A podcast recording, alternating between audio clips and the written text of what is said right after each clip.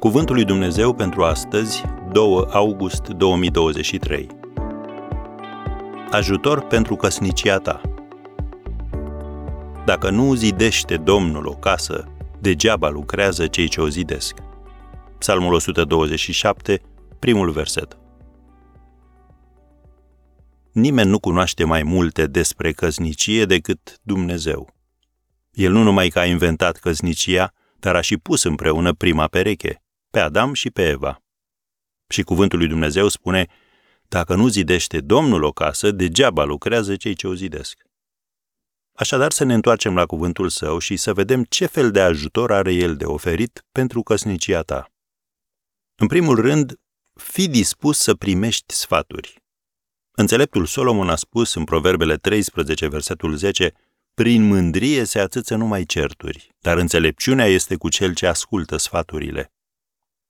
Așa că înainte ca cearta să ajungă într-un impas și impasul să devină o criză în toată regula, cere sfat de la un prieten sau de la un consilier de încredere.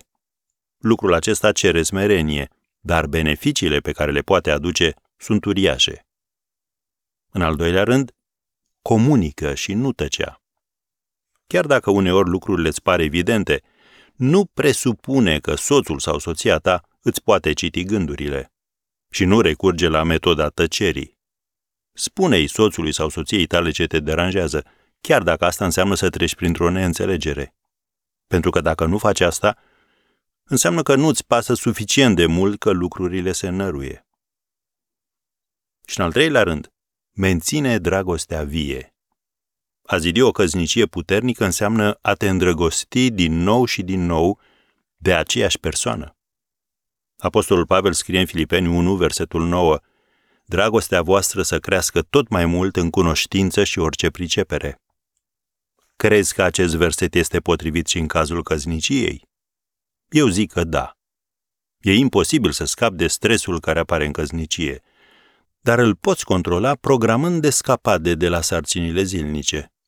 Faceți o plimbare împreună, uitați-vă la un film care vă place amândurora, ieșiți la o cafea, faceți orice lucru care poate reface și menține legătura dintre voi.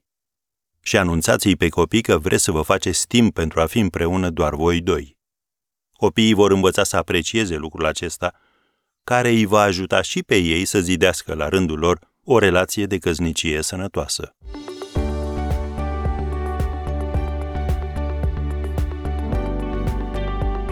Ați ascultat Cuvântul lui Dumnezeu pentru astăzi, rubrica realizată în colaborare cu Fundația SER România.